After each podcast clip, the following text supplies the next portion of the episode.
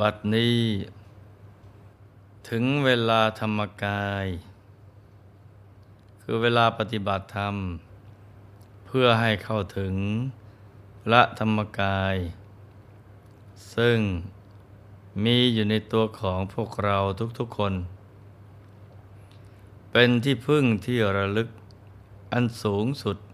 ของพวกเราทั้งหลาย สิ่งอื่นที่จะเป็นที่พึ่ง ที่ระลึก ยิ่งกว่านี้ไม่มีอีกแล้ว พระบรมศาสดา สัมมาสัมพุทธเจ้า ทรงรับสั่งโดยพระองค์เองว่า ความไม่ประมาท เป็นยอดแห่งธรรมทั้งหลาย ใครก็ตามที่ดำรงตนอยู่ด้วยความไม่ประมาท ชีวิตของผู้นั้น ได้ชื่อว่าเป็นอมตะ ไม่มีวันตายจากความดี แต่ใครที่ใช้ชีวิตอย่างประมาทมัวเมา ชีวิตของผู้นั้น ก็เป็นเสมือนผู้ที่ตายไปแล้ว เกิดมาก็เกิดมาเปล่า เพราะไม่มีสาระแก่นสารอะไร ไม่ก่อให้เกิดประโยชน์สุขอันใด ทั้งแก่ตนและผู้อื่น ความไม่ประมาทนี้นะได้ชื่อว่า ครอบคลุมไว้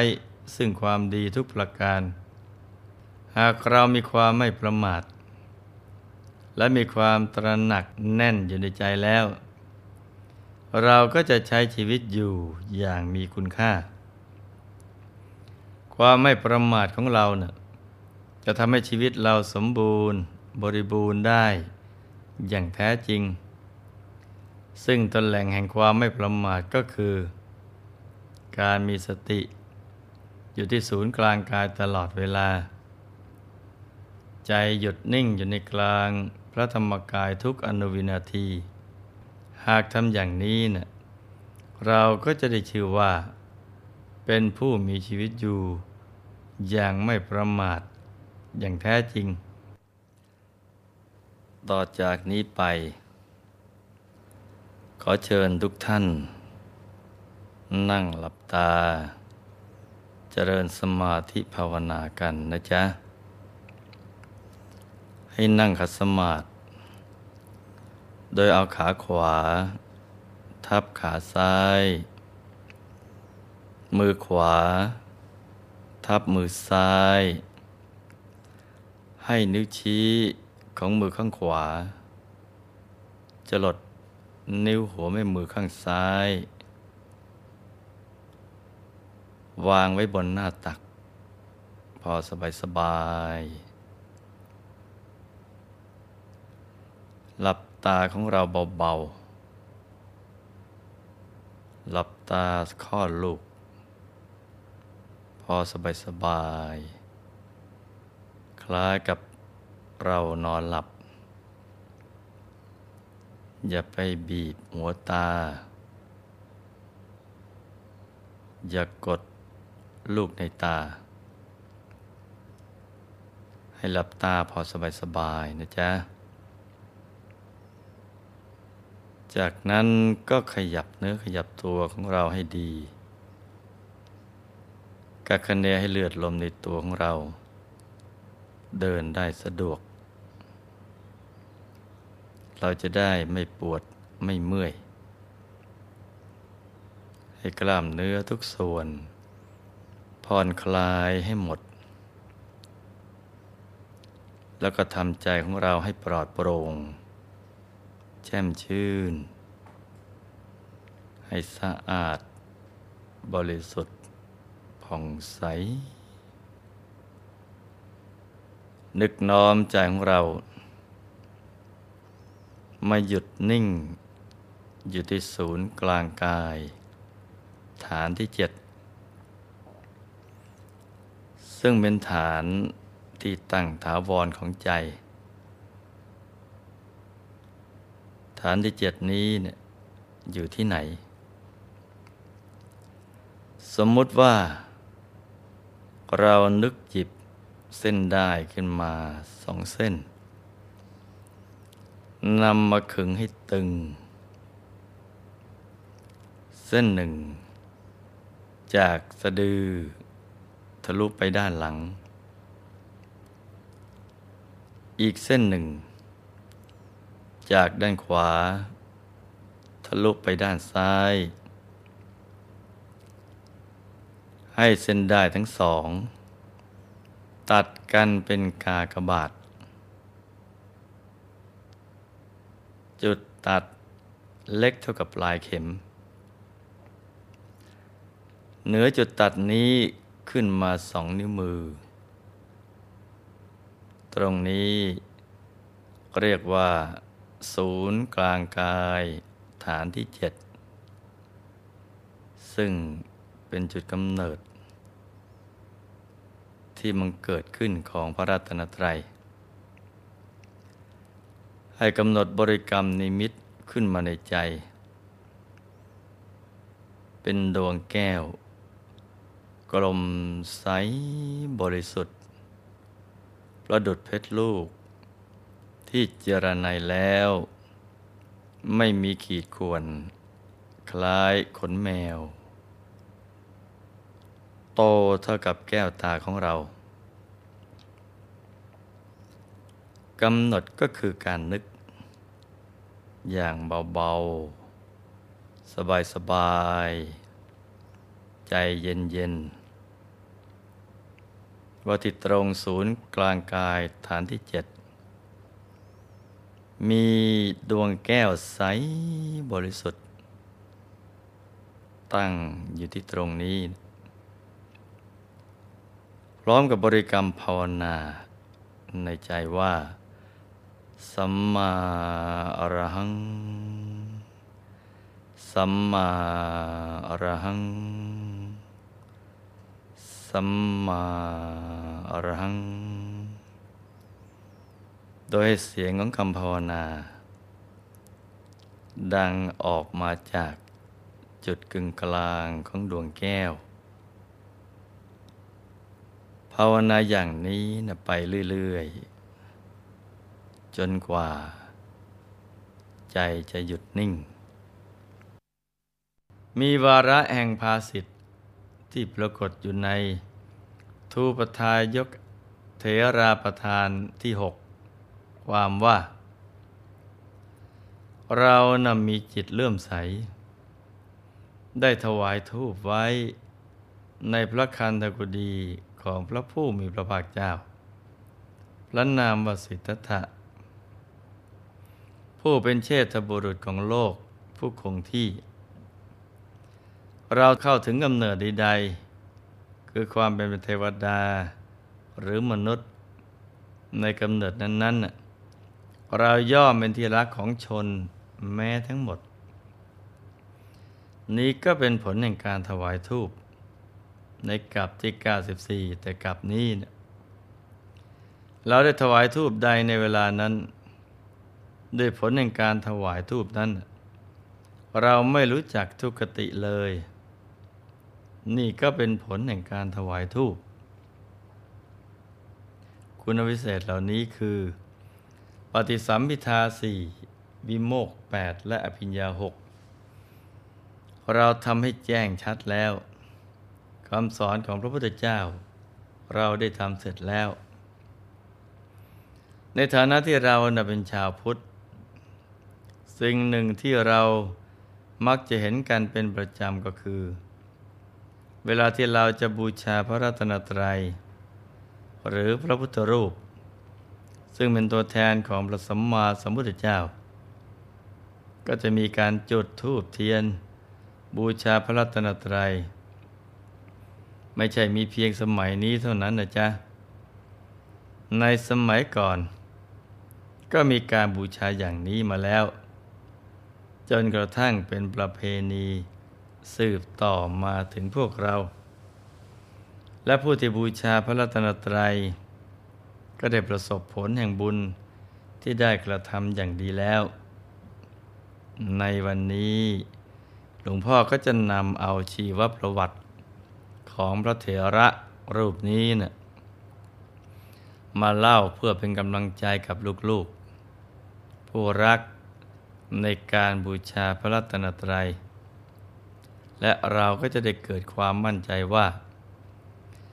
สิ่งที่เราทำอยู่นี้เนี่ยเป็นสิ่งที่นักสร้างบารมีทั้งหลายในการก่อน ท่านก็ทำมาแล้วเหมือนกัน แล้วจะได้ถือเป็นแบบแผนที่ดี ปฏิบัติสืบต่อไป พระเถระนี้เนะ่ยท่านเป็นผู้ที่โชคดี ได้โอกาสเกิดมาพบพระพุทธศาสนา แล้วก็ได้สร้างบุญญาธิการไว้ในพระพุทธเจ้าองค์ก่อนๆมาหลายพระองค์ทีเดียว ทุกครั้งที่เกิดมาพบพระพุทธศาสนา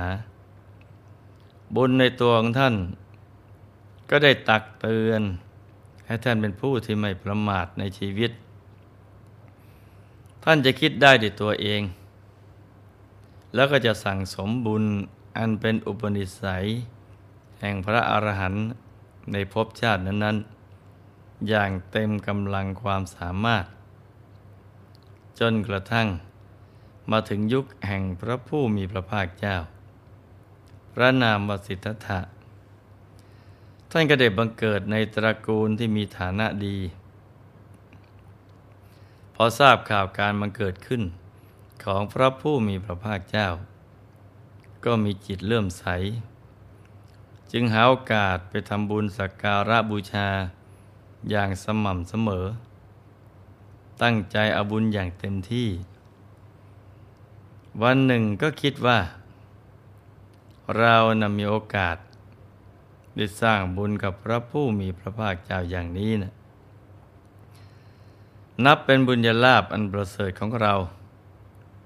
เราควรที่จะทำการบูชา พระพุทธองค์ด้วยบุญพิเศษสักอย่างหนึ่ง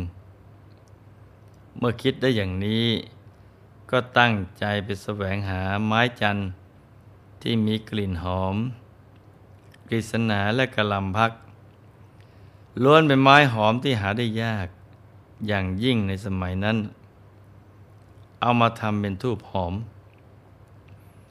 แล้วก็นำไปถวายพระผู้มีพระภาคเจ้า ท่านทำการบูชาด้วยทูบเป็นอันมาก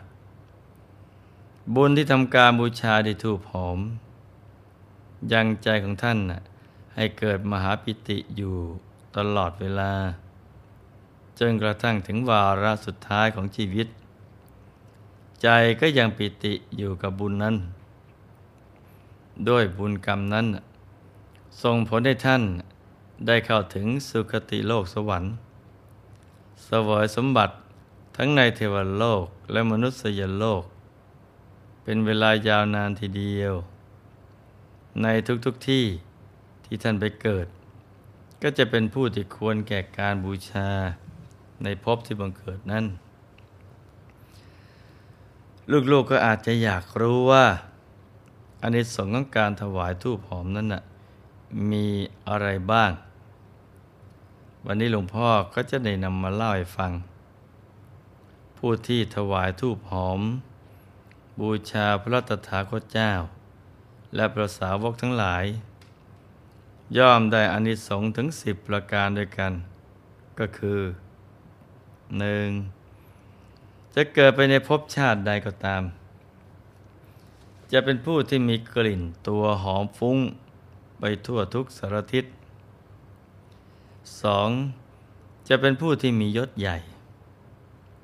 สามจะเป็นผู้ที่มีปัญญาว่องไวสี่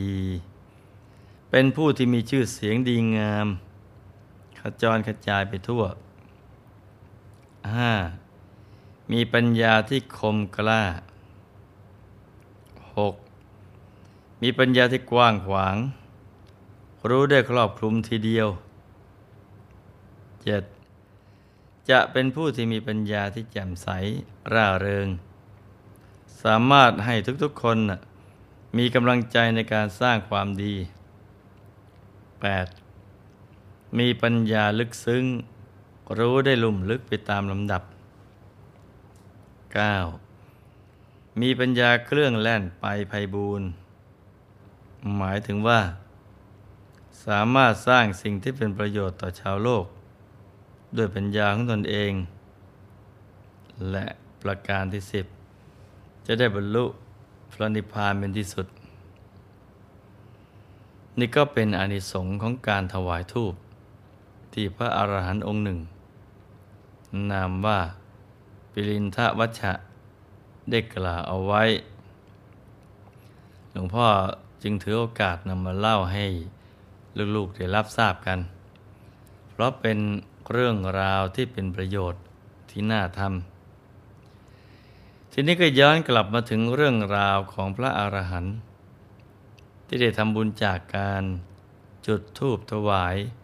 พระสัมมาสัมพุทธเจ้า บุญที่เกิดจากการถวายธูปได้ส่งผล ให้ท่านได้รับอนิสงส์ดังกล่าวแล้ว และไม่ว่าจะเกิดในที่ใดก็ตาม ก็จะเป็นผู้ที่ทุกๆคนเคารพ เกรงอกเกรงใจ ท่านวนเวียนเกิดอยู่เพียงสองภพภูมิเท่านั้น คือมนุษย์และเทวโลก สวยมหาสมบัติใหญ่มาหลายภพหลายชาติ จนกระทั่งมาถึงสมัยพุทธกาลนี้นะได้มาบังเกิดในเรือนแห่งตระกูลของผู้มีศรัทธาในพระศาสนา ได้อนุภาพบุญที่ผูกพันกับการบูชาพระรัตนตรัยมายาวนาน ท่านมองเห็นภายในวัฏสงสาร จึงตัดสินใจสละความสุขสบายทางโลก แล้วก็ออกบวชด้วยอนุภาพแห่งบุญที่สั่งสมมา ใช้เวลาไม่นานนักก็ปฏิบัติธรรม เจริญวิปัสสนา สามารถกำจัดกิเลสอาสวะให้หมดสิ้นไปได้ ได้บรรลุพระอรหันต์ชื่อของท่านจึงปรากฏในที่ทุกสถานว่า ทูปทายกเถระ แปลว่า พระเถระผู้ถวายทูปเพราะได้ทำบุญคือการบูชาด้วยทูปหอม พอท่านได้บรรลุพระอรหัตผลแล้ว ก็ระลึกถึงบุพกรรมของท่าน ที่ได้ทำมา ก็เกิดปีติสมนัตจึงเปล่งอุทานว่า ผลแห่งการสร้างบุญในการถวายทูปบูชาพระบรมศาสดา พระนามว่าสิทธัตถะได้ส่งผลให้เราเนะ่ะท่องเที่ยวอยู่ในสองภพภูมิ ไม่ว่าจะเกิดอยู่ในภพภูมิใดก็ตาม เราก็จะเป็นที่รักของมนุษย์และเทวดาทั้งหลาย นี้ก็เป็นผลของการถวายทูปบูชา ผลแห่งบุญนี้ช่างน่าอัศจรรย์ใจเหลือเกิน พอพระเถระได้กล่าวถึงบุพกรรมของท่าน ให้สาธุชนทั้งหลายได้รับทราบ ก็ก่อให้เกิดกำลังใจในการสร้างความดี ด้วยการบูชาพระสัมมาสัมพุทธเจ้า และพระสาวกทั้งหลาย ทุกๆคนที่ได้รับทราบ ต่างกับพากันขวนขวายในบุญกันอย่างเต็มที่ก่อให้เกิดกระแสที่ดีงาม ในการบูชาบุคคลที่ควรบูชาพอได้บูชาด้วยวัตถุสิ่งของ เป็นอามิสบูชาแล้ว ทุกคนก็ได้ศึกษา ข้อวัดปฏิบัติของท่าน เมื่อเห็นปฏิบัติข้อวัดที่ดีงาม ก็ตั้งใจปฏิบัติตามทำให้เกิดการบูชาที่สมบูรณ์ ทั้งสองประการคือ ทั้งอามิสบูชาและปฏิบัติบูชาทำให้มหาชนเป็นจำนวนมาก มีสุคติโลกสวรรค์เป็นที่ไป เห็นไหมจ๊ะ ว่าการบูชาบุคคลที่ควรบูชา ด้วยเครื่องสักการะบูชา แม้จะเป็นเพียงทูปหอม แต่ผลที่ได้รับนั้นน่ะไม่ได้ธรรมดาเลย เพราะเรื่องบูชานั้นน่ะมีจิตตั้งไว้ในพระรัตนตรัย เป็นสิ่งที่แสดงออกถึงความเลื่อมใสที่มีอยู่ภายในใจ อย่างเปี่ยมล้น ต่อทักกินในยบุคคล จึงก่อให้เกิดมหานิสงที่ยิ่งใหญ่ไพศาลตามมา จะส่งผลให้ได้สมบูรณ์ด้วยบุญบารมี และมหาสมบัติทั้งหลาย เมื่อเราบูชาด้วย อามิสบูชาแล้ว ก็จะเกิดกำลังใจ ที่จะดำเนินตามข้อวัดปฏิบัติของท่าน การปฏิบัติบูชา ก็ตามมา ดังตัวอย่างที่หลวงพ่อได้เล่าให้ลูกๆฟังนั่นแหละ ในวาระแห่งบุญใหญ่ที่จะมาถึงนี่นะ่ะคืองานวันสลายร่างของคุณยาอาจารย์ มหารัตนะ อุบาสิกาจารย์ขนนกยูง ผู้เป็นมหาปูชนียาจารย์ ผู้สืบทอดวิชาธรรมกาย ท่านเป็นทักษิณในยบุคคลที่ควรแก่การเคารพบบูชา ในวันนั้น หลวงพ่ออยากจะชักชวน ลูกทุกๆคน ให้มาอาบุญใหญ่กับท่าน มาจุดไฟแก้ว ถวายยายของเรา มาร่วมกันบูชาบุคคลที่ควรบูชา คุณยาย แม้ท่านจะเป็นเพียงมหาอุบาสิกา ผู้ทรงศีล มีร่างเล็กๆ แต่คุณธรรมภายในของท่านนั้นยิ่งใหญ่ เพราะภายในท่านมีพระธรรมกายติดสว่างสวัย เป็นที่ประชุมของผู้รู้มากมาย นับไม่ถ้วนทีเดียว ดังนั้นท่านจึงเป็นบุคคลที่ควรบูชาอย่างยิ่งบุคคลหนึ่ง และในวันนั้นจะมีพระเถรานุเถระ มากันจากทั่วประเทศ อย่างน้อยก็สามหมื่นวัด ลูกทุกคนก็จะได้มาเอาบุญกับเนื้อนาบุญกันนะจ๊ะ ในที่สุดนี้ หลวงพ่อ ขออำนวยพร ให้ลูกทุกคน มีแต่ความสุข ความเจริญรุ่งเรือง ให้ปราศจากทุกโศกโรคภัยมีทรัพย์สินเงินทองไหลมาเทมา มีสมบัติอัศจรรย์ทันใช้ สร้างบารมีในชาตินี้ ได้เป็นมหาเศรษฐีผู้ใจบุญ มหาเศรษฐีคู่บุญค้ำจุนพระพุทธศาสนา คิดอะไรในสิ่งที่ดี ก็ขอให้สมความปรารถนา ให้รู้แจ้งเห็นแจ้งแทงตลอดในวิชาธรรมกาย ได้โดยง่าย โดยเร็วพลัน จงทุกท่านเทิน